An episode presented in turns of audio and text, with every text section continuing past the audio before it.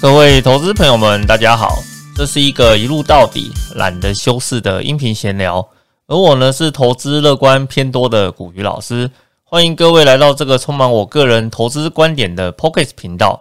今天来跟各位聊什么呢？来跟各位聊一聊，我买不起房子哦，我改买 REITs 来做投资总行了吧？所以呢，我们今天来跟各位讨论一下关于近期房地产市场的一些现况。哦，那以及呢，如果你想要参与房地产相关的投资，但是呢，呃，买一间房子对你来讲，哦，目前的负担实在是太大了。可是你又不想错过这样子的一个投资机会，那你还有哪一些工具可以来做一个选择呢？哦，那我想，瑞子这样子的一个投资工具，哦，是一个呃，可以满足你想当包租公梦想的一个工具。但是呢，它有哪一些的特点哦？以及呢，在投资的时候应该要注意哪一些事情？我们在今天的节目里面就来跟各位好好的来聊一聊这个问题。那照例在开始之前啊，老师呢要帮自己工商服务一下啦。老师的新书《躺着就赢，人生就是不公平》，股鱼最强存股秘籍，已经呢在博客来上架销售。该书呢集结了老师在理财达人秀纯股 debug 节目中哦所有的相关的内容哦，那以及呢一些细节的补充，整个内容的部分涵盖个股的投资技巧哦，跟 ETF 的选择方式，基本上啊就是一本纯股的教科书啦哦。有心呢想要做好纯股的投资朋友们哦，记得买一本来好好的学习哦。各位啊，你们最近在街上走的时候。你有没有发现房仲啊的数量似乎又变得哦越来越多了哦？那甚至呢，我早期在前一阵子啊哦，应该说在年初的时候，我经过房仲的店头哦，里面经常都是空荡荡的啦，或者是说哎里面的座位啊可能没有坐满啊，或者是说他们在店头的前面每天早上有时候有一些会有做早操的一个习惯。哦，那有时候我经过去看的时候，哎，好像人数啊比较稀稀落落一点。可是啊，哎，最近有点不太一样哦。怎么说呢？哦，老师早上运动完之后，经过防重的店头，我发现呢，哎，里面竟然都坐满了人呢。哦，那以前一些什么空位啊什么的，哎，几乎全部通通都补齐了，甚至呢，在街上。发传单的人呐，或者是说呢，诶，带看的人呐，或者说每个社区里面呢，进进出出的人呢，诶，似乎都变得比较多，比较积极了一点。那这到底是怎么回事？好，我想各位你们如果最近有在注意一些呃财经的讯息哦，你可能有注意到很多跟房地产相关的讯息呢，哦，数量已经有越来越多的一个趋势。而且呢，我们最近可以看到一些新闻上面都在讲什么？哦，讲说可能六都啊的房价的部分呢，有涨破前高啦，或者是说，呃，房屋价格的指数啊再创新高啦，哦，或者是说呢，有一些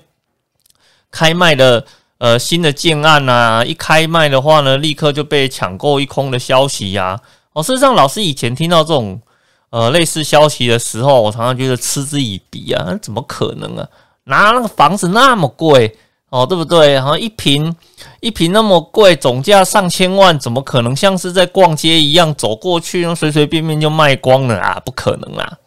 可是啊，我最近哦，在我家附近呢，有几个建案开卖啊，哦，那个预售屋开卖，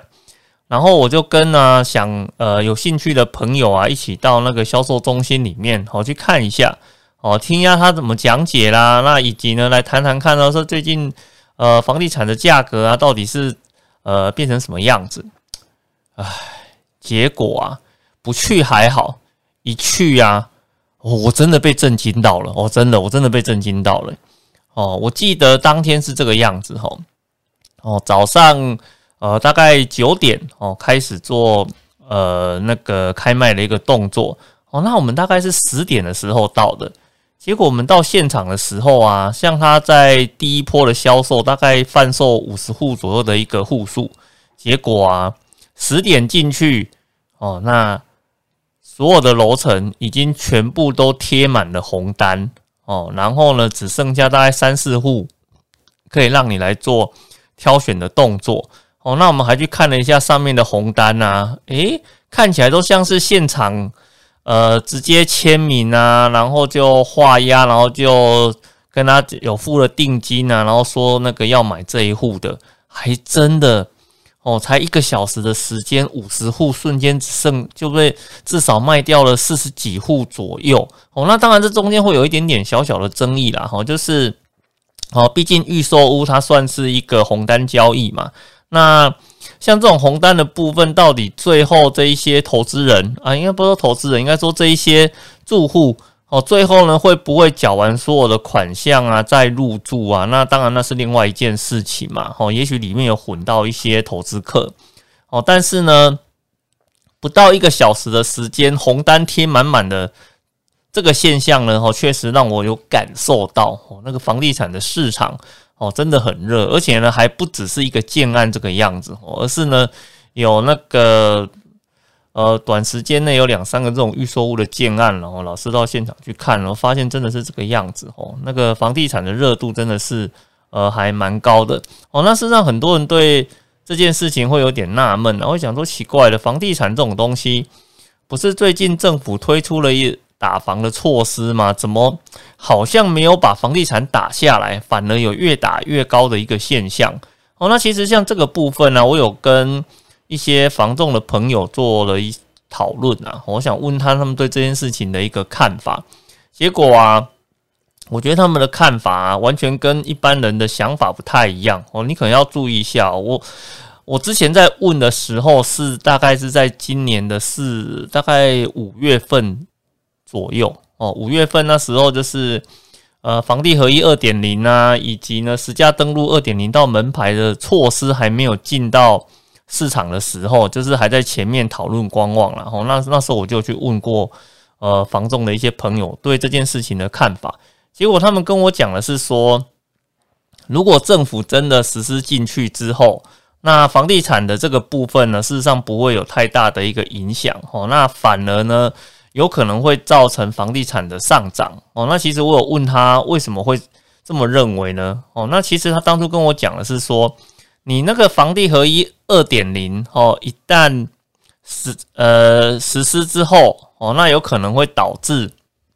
呃有一些屋主啊，他为了想要去节省税金嘛，哦，那他的整个持有的时间可能会变得在呃更长一点哦。那这样子会造成什么现象呢？就是代表呢，有一些，比如说像中古屋市场的部分，它的整个供应量哦，会产生比较明显的萎缩哦。那你就可以想一个问题哦，如果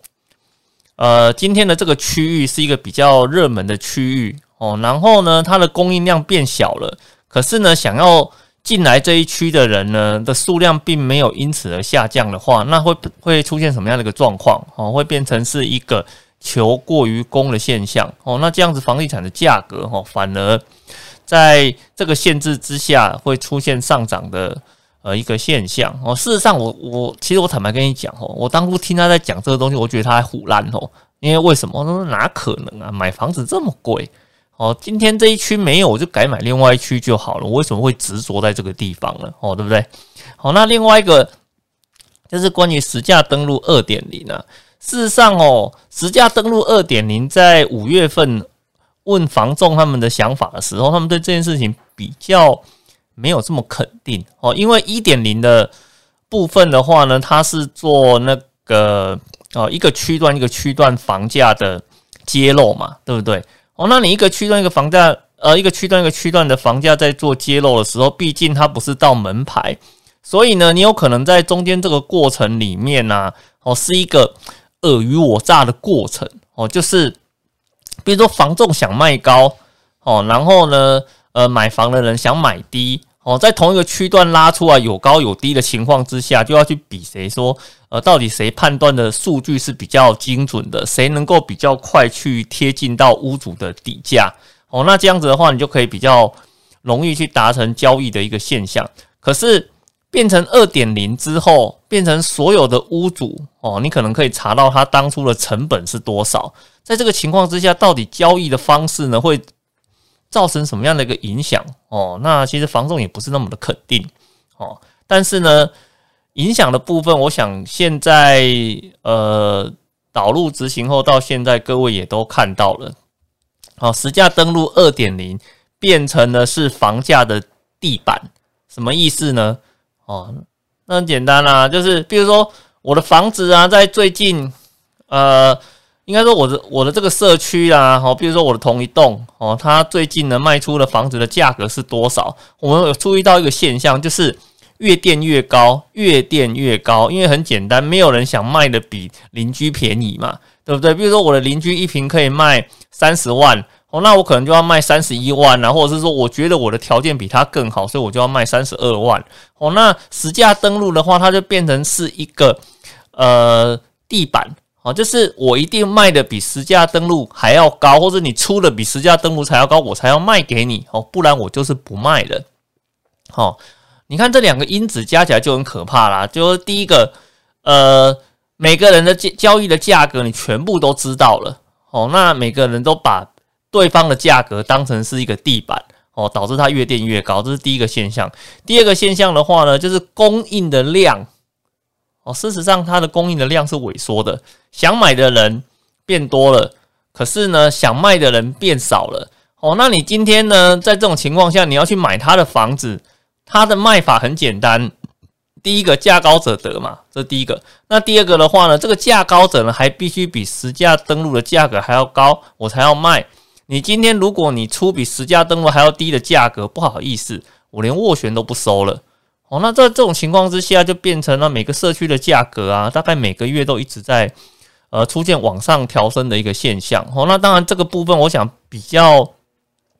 呃比较是在谈说一些比较热门的交易的区域哈，或者是说一些比较生活机能成熟的地方啦。哦，有那如果是比较外围的，或是生活机能不成熟的，那我想比较不会出现这样子的呃一个现象啦。哦，所以我们会发现啊。这一波房地产的热度啊，它有内部的因素跟外部的因素。内部的因素当然就是呃你的一些新的措施的导入嘛。哦，那外部的因素的话呢，是台湾有一种所谓叫做输入式通膨的现象。什么叫输入式的通膨？就是其实台湾很多的东西都是仰赖进口为主嘛。哦，那自从航运的出现一些什么塞港啊、运费调整的。消息呀，从整个上半年一路发酵下来，哦，那厂商这边他不会赔本卖东西的，哦，他一定把这一些他的成本的部分转嫁给呃他的买方嘛，哦，然后他的买方的话呢，再转嫁给消费者，所以呢，你会发现呢，像一些什么水泥啦、钢筋啊、建材啦，哦，相关的成本哦，都因为输入性通膨的关系，哦，导致呢整个建材的成本哈，呃，出现节节攀升的一个现象。哦，那这也导致呃那个房地产的价格有了一个调涨的基准在。那另外一个更呃更难以避免的原因，或者是说可能是个必要之恶啦吼，那就是呃各地的政府哦，他在释放土地的时候，呃各各位你要知道啊，房地产这种东西所有的。呃，材料都是可以进口的哦，唯独一个东西不可以，而且它只有唯一的大卖方就是谁哦，土地跟政府哦。你今天的政府呢要释放这块土地哦，你建商才拿得到材料来盖房子嘛，对不对？哦，那基本上土地的部分呢，它算是地方政府的税收哦，那就很简单啦。我今天地方政府没钱做建设的时候，那该怎么办呢？那就是卖土地呀，是不是？那我今天卖土地的时候，我可不可以便宜卖？不可以哦，你不可以便宜卖土地哦，因为呢，你看，你如果今天便宜卖土地，这叫做什么？这叫做图利厂商。可是呢，你土地卖很贵的时候，会变成什么？你土地卖很贵的时候，就会导致建商的成本大增。哦，那建商成本大增，那他会转嫁给谁？他就会转嫁给买房子的人啊。不是这样子吗？好，所以你会发现呢，事实上，房地产这个东西，它在近期呢有很多的因子交互在一起之后，哦，导致呢它的整个价格有居高不下的一个现象。好，所以呢，我们在看房地产的这个事情呢，可能有一些因子啊，必须把它交互起来看哦，你才会比较呃清楚的去了解到目前现况的一个轮廓哈，到底长成什么样子。那另外呢，如果讨论到关于房地产房价的问题啊，很多人会有把两个东西拿出来讲哦。首先第一个的话呢，就是空屋率的问题哦。那基本上我们都会认为啊，那如果今天空屋率很高的话呢，就代表闲置的房子很多嘛。那闲置的房子很多，就代表呢，那个你要去买的话，供应量是足够的啊。那为什么房价会涨呢？所以这波的房价一定是炒作所造成的一个结果。那或者是说呢，有人会跟你讲说啊，像台湾那个禁止，呃，近年来啊，那个少子化非常的严重嘛。那有很多的大学啊，甚至因为少子化的关系，哦，被迫呢，呃，要那个停班啊、减招啦，甚至呢。呃，不得不那个停止办学的一个动作哦，所以呢，少子化的一个因素呢，也会造成那个房地产房屋需求的呃大幅度的一个下降。所以这两个因子在一起的话呢，台湾的房地产根本就不应该会涨哦。那其实哦，我觉得这个，我觉得这个东西啊，中间存在的一个谬误啦哦。什么叫做一个谬误呢？首先第一个就是空屋率很高。什么叫做空屋率很高？哦，这个数字是怎么计算出来的？哦，各位啊，可能我们要有一个概念哦，就是空屋率呢，指的是全台湾的房子哦，它去计算出来的一个结果。那可是啊，这个全台湾的房子啊，是不是每个地方都等值？其实这是一个非常。呃，大的一个问题哦，哦，比如说呢，你是说台湾的房子很多没有错哦，当然你要看房子坐落在什么地点嘛，对不对？如果说今天这个房子呢坐落在台北市市中心，跟呢这个房子呢坐落在台东哦，或者是说是在苗栗的郊区，那请问一下哦，那到底哪一边的房子你愿意去住呢？那很显然的哈，以目前的。呃，大部分的选择来讲，哦，当然是台北市金华区的房子，你一定会跑去住嘛，对不对？那那个你可能在苗栗啊、台东郊区的房子，你根本连住都不想去住，甚至摆在那边烂掉，哦，都都有可能哦。我讲的比较实际一点的，比如说像老师的老师那个有时候会回乡下去啊，哦，那像以前乡下住很多人嘛，可是后来大家都搬出去之后啊，很多乡下的房子在那边根本就没人住。哦，它就一栋一栋空在那个地方，反正就是没有人住。那它算不算空屋？是它算空屋，可是它会不会有人住？它不会有人要住哦，不会有人要住。那所以空屋率这个问题，事实上哦，你如果要很明确的去看，哦，我以前有去看过一个呃官员他采访的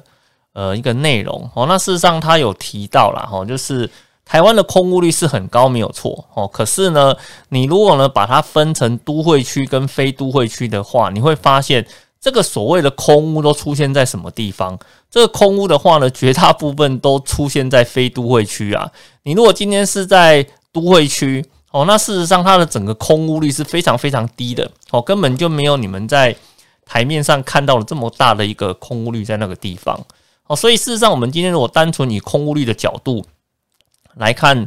呃，那个房价的一个问题的话，你可能很难看到一个真相，因为很简单，因为大家都往都会区跑啊，那就代表都会区，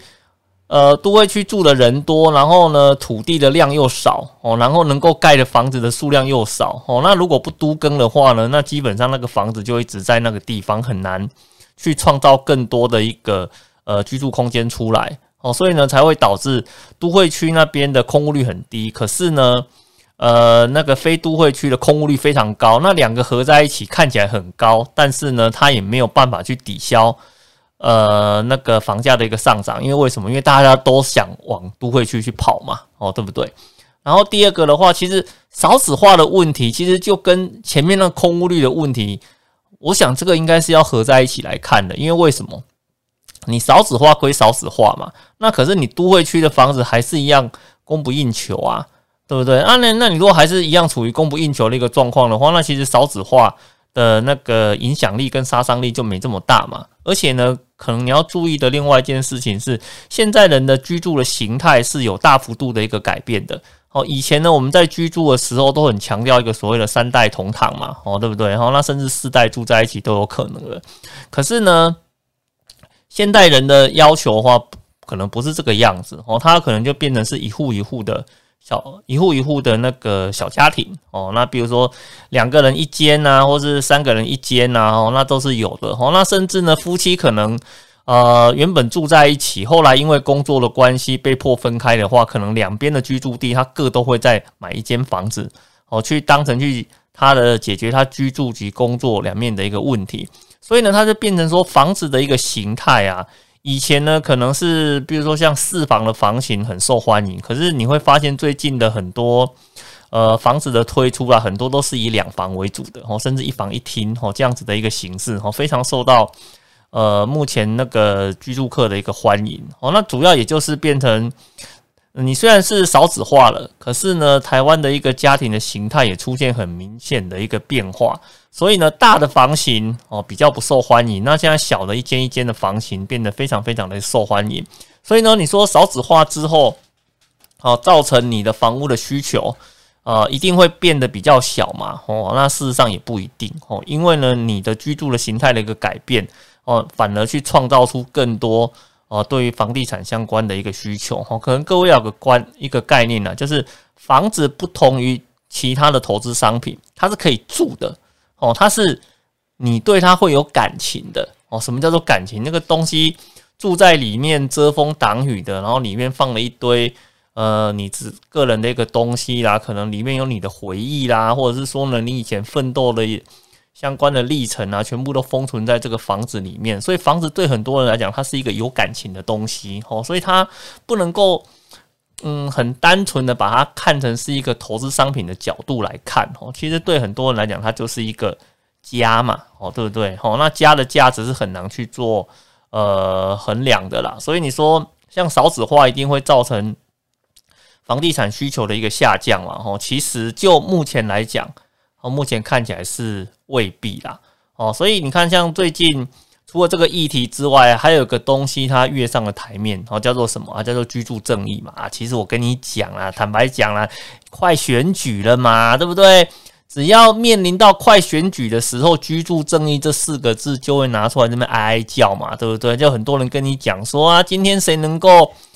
呃，实行居住正义啊，能够把房价打下来，我就把票投给谁啊？我跟你讲，那是无路用的啦。哦，你知道为什么吗？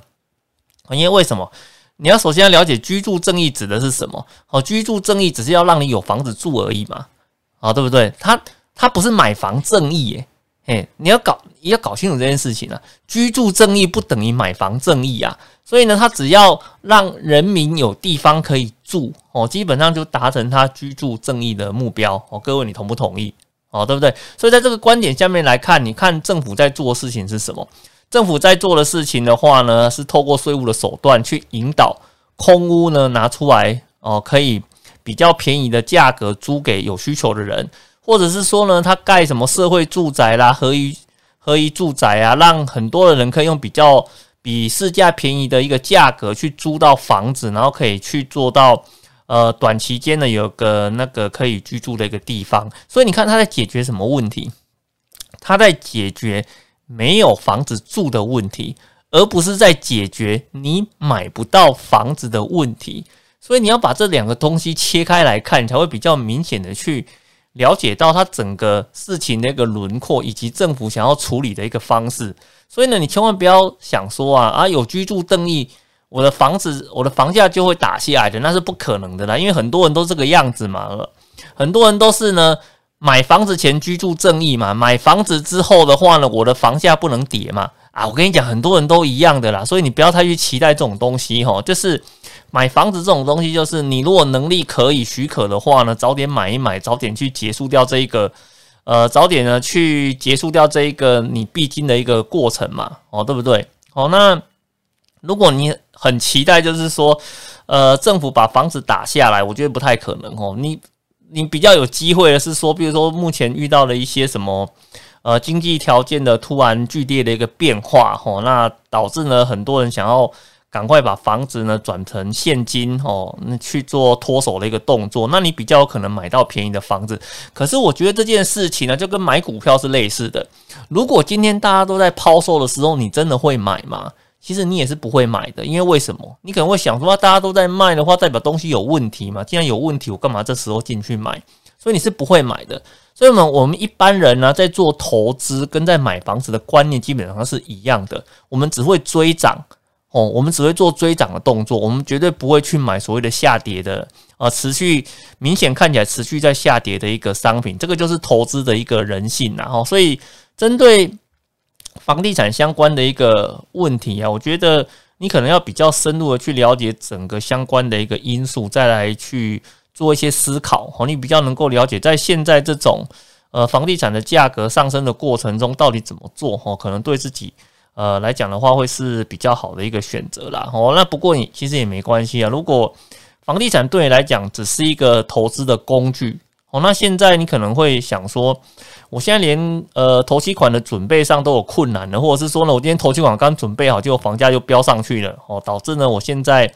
呃，暂时也没有打买房子的一个需求哦，那怎么办呢？那我有没有机会去参与到房地产的一个投资机会？哦，事实上还是有的哦。你可以透过像瑞士这样子的一个产品哦，来呃针对房地产来做一个投资。所以呢，我接下来就很快来帮各位介绍一下哈，关于瑞士这样子的一个商品，它的一个特色到底是什么哦？那以及呢，我今天如果要去投资瑞士的话呢，到底有什么东西是你应该要去注意到的？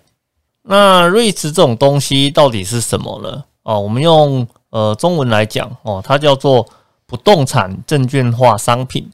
哦，那什么叫做不动产证券化商品呢？就是呢，把不动产当成是一种投资的标的物，然后呢，透过呃经营买卖哦，赚取到价差或是收益之后，再分配给哦持有哦这这档商品的相关受益人。哦，那也就是说，你如果今天买的是公司的股票，哦，那公司里面有经理人嘛？那经理人的话呢，他如果经营这间公司有赚钱的话，再按照股权的比例，哦，分给他的股东。那瑞驰这种投资商品的话呢，它本身它没有什么经理人去创造它的价值。哦，那它主要的价值的来源会来自于几个地方哈，比如说呢，哦，我的投资的标的物如果是一整栋的商业大楼，哦，那这商业大楼可能在呃出租之后，它有一定程度的租金收益，哦，那每年领到的租金收益的话呢，再按照呃集资的一个比例哈，分给他相关的一个投资人，哦，那或者呢有另外一种类型的话是，嗯。这个投资的商品，它里面不是在收租金的哦，而是呢以呃透过不动产的交易哈赚取价差的哦。那这种类型的瑞值哦，事实上也是有的。那目前这两种瑞值啊，在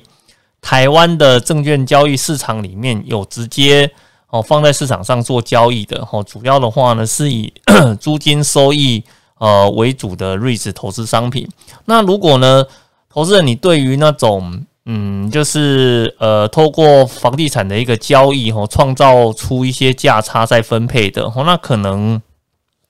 要是在海外的商品啊，或者是说呢，像是主动式的共同基金哦，你比较容易去遇到呃这种类型的不动产呃证券化的投资商品哦，那所以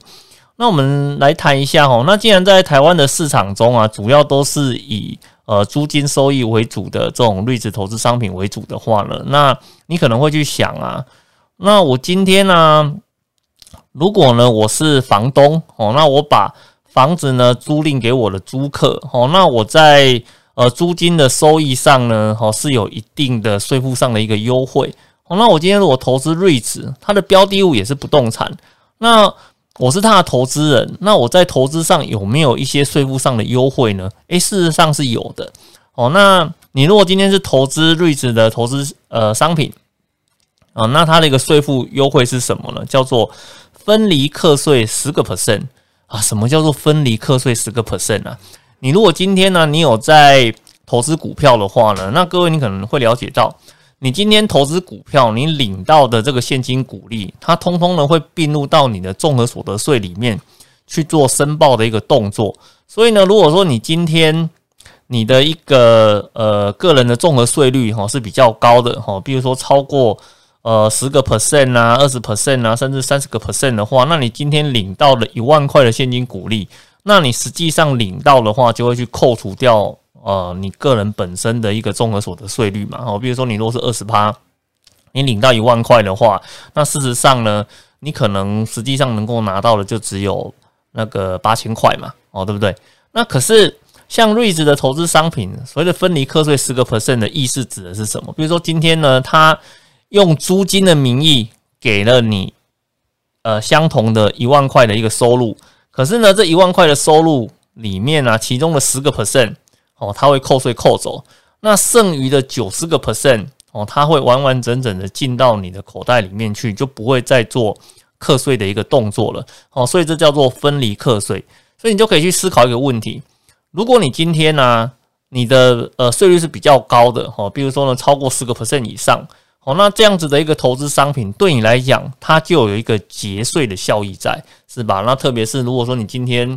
呃投资的部位是很大的，哦，本身的综合税率也很高哦，甚至呢可以到四十个 percent。哦，那你如果今天买股票都会被课到四十 percent 的税，可是你今天如果是投资瑞士的这种商品，哦，那你就会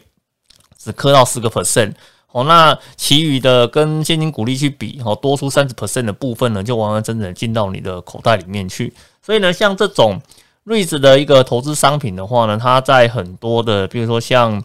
呃一些呃资金比较大的一个大户啦，或者是说呢一些寿险公司哈，事实上他非常喜欢哦这样子的一个投资商品哈，因为透过这个商品的投资，它可以拿到的实质的收益哦，算是比较高的哦，所以这是。你在做那种瑞士商品投资的时候，它非常呃大的一个好处哦。那而且它的另外一个优点是什么？就是它每年呢能够配发的现金的股利哦，基本上是一致的。也就是说呢，假设呢这一档商品哦，它每个单位一年呢它可以配呃一百三十块哦。那今年配一百三，明年呢也差不多是配一百三，后年呢也差不多是配一百三哦。因为为什么？因为像很多的商业大楼哦，他在租赁的时候，他打的租约哦，大概一定呢都是个什么五年啊、十年以上哦，都是有可能的哦。那整个租金的部分呢，也都已经写死在合约里面去了。所以呢，在换约之前哦，这栋大楼的租金收益几乎就是固定的。所以你在买了这个投资商品之后哦，那你就可以很容易的去换算，我在这个时间点去做投入。我能够拿到的一个租金的值利率大概是多少？你就可以把它给算出来，所以你就可以去呃找，你就可以去看说这档产品呢，它过去的一个值利率表现的一个区间大概在什么地方？你可以比较容易的去找出你在什么时候来做布局，吼，你拿到的一个现金收益是最高的，吼，这是很容易去布局的。可是呢，你如果是股票的话，就比较不一定嘛，吼，因为股票它整个股价本身的起伏是比较大的，这是第一个。然后第二个的话，它现金的收益。会跟公司的经营的绩效有关哦，所以如果说今天公司经营绩效它是上上下下在浮动的，那你每年能够领到的现金股利的数额可能也不太一样哦，所以这是你在投资瑞子的商品跟投资一般的股票型商品它非常大的一个不同哦，就在第一个，它在税负上它有十趴分离课税的一个优势在哦，那第二个，它呢每个单位哦每年能够配齐的金额哦几乎是非常。固定的哦，那你就可以利用这个非常固定的一个金额去回推。我在什么时候哦来做进场投资，我可以拿到比较多的一个现金股利哦，这是比较容易去呃做回推的一个动作哈。那当然呢，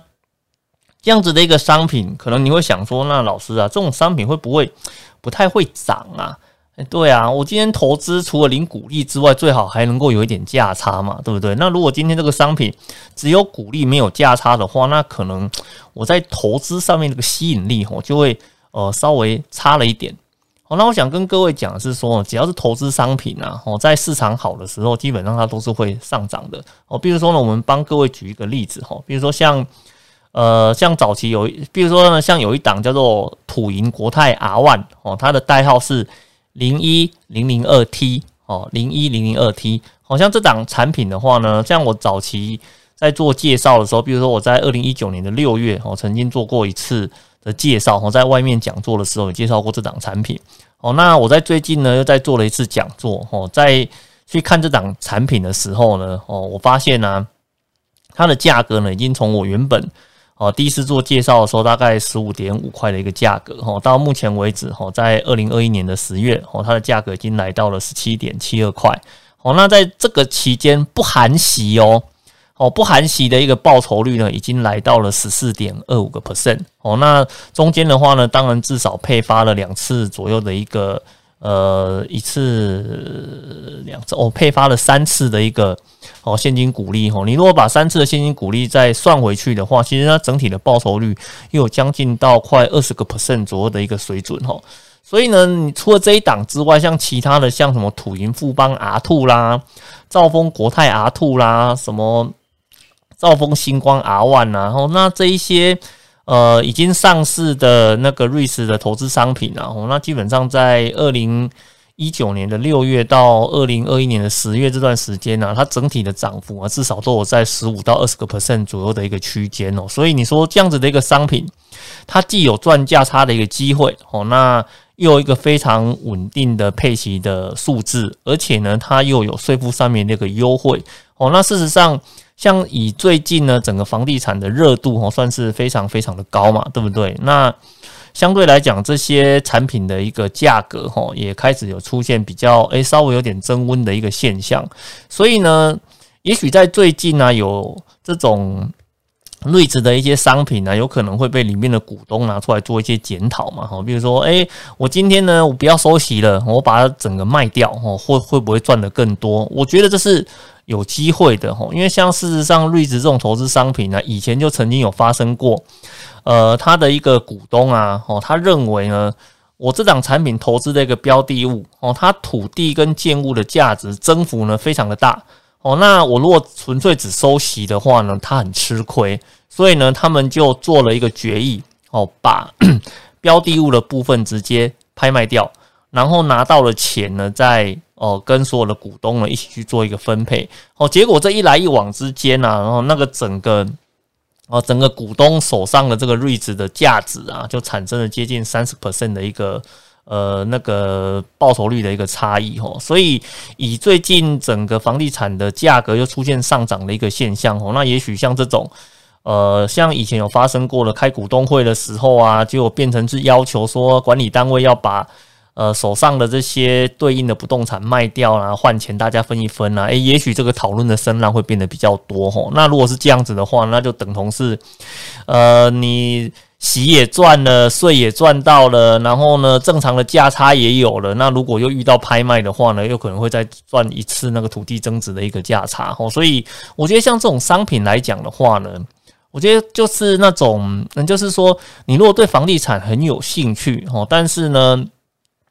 呃，一般房地产呢，如果以直接买房来讲的话呢，一开始要支付的成本太大，可是你又觉得房地产在近期是一个机会的话，哦，那我觉得像这种睿智的投资商品哦，我想你应该哦也可以稍微注意一下哦，去做一下相关的一个讨论啊。哦，那事实上呢，很多投资朋友第一次听到老师在讲睿智这种商品的时候，其实脑袋都是一点疑问，他说啊，老师啊，不对啊，我在。证券市场里面呢，都是输入四个号码嘛，对不对？哈，一一零一哈，一直输入到那个九九四二嘛，对不对？好，那